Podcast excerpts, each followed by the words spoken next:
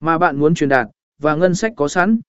Chúng ta cần xem xét tất cả các khía cạnh, từ độ bền và độ sáng cho đến khả năng tùy chỉnh và ảnh hưởng môi trường, để đảm bảo rằng loại giấy được chọn đáp ứng mọi yêu cầu và đạt được mục tiêu in ấn một cách tốt nhất hãy cân nhắc cẩn thận giữa chất lượng và ngân sách.